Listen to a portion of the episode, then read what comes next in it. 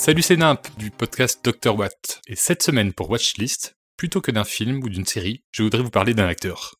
Dean Jones. Dean Jones est un acteur américain né au début des années 30. Après avoir joué quelques petits rôles au cinéma durant la seconde moitié des années 50, il fait ses débuts à Broadway en 1960 avec la comédie musicale There Was a Little Girl. En 1965, il joue dans son premier film Disney. 13 autres suivront, faisant de lui une figure incontournable de l'univers Disney. Et c'est là que je voulais en venir. À la sortie de la plateforme Disney+, les premiers films que je suis allé voir ne sont pas les Marvel ou les Star Wars, mais ce sont des films avec cet acteur. Ces films Disney méconnus, des live-action dans le jargon, que j'avais l'habitude de regarder petit, lorsque je passais le mercredi après-midi chez mes grands-parents. Le premier, L'espion aux pattes de velours, est sorti en 1965. C'est la première apparition de Dean Jones dans un long métrage de Disney.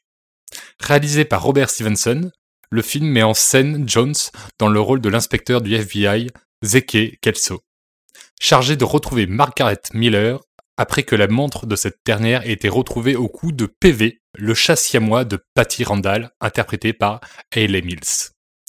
Le film est une jolie comédie et a fait un beau score au box-office. Walt Disney, qui cherche à surfer sur ce succès, offre à Dean Jones le premier rôle de sa comédie suivante. 4 bassés pour un Danois en date de 1966.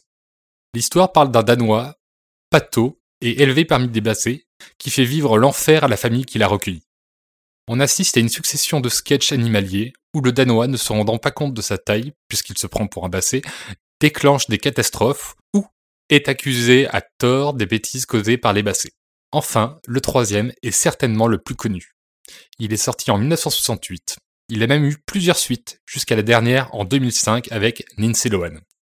Il s'agit bien sûr de Un amour de coccinelle, et c'est certainement le plus grand rôle de la vie de Dean Jones. Dans ce film, une coccinelle Volkswagen, vivante et qui ne paye pas de mine, va se montrer redoutable en course automobile. C'est un peu comme si le film Transformer rencontrait le film Fast and Furious dans les années 60. Au-delà de la nostalgie que j'éprouve en regardant ces films, ce qui me plaît est l'esthétique qui s'en dégage. Les couleurs, les décors, les acteurs, les techniques utilisées par le cinéma de Disney à l'époque. L'exemple pour moi le plus parlant est le film Mary Poppins, sorti en 1964, que j'adore également. Et qu'est-il arrivé à Dean Jones après ça? Eh bien, il est brièvement remonté sur scène à Broadway de 1970 à 72 pour la comédie musicale The Company, mais il a dû arrêter à cause du stress provoqué par son divorce. Il a donc continué à tourner dans des films, des Disney jusqu'en 77 et d'autres jusqu'en 1998. Il est mort en 2015 des suites de complications de Parkinson. C'était Nimp pour Watchlist et je vous laisse avec l'interprétation de Being Alive par Dean Jones qu'il a interprété pour la bande originale de la comédie musicale The Company. À plus.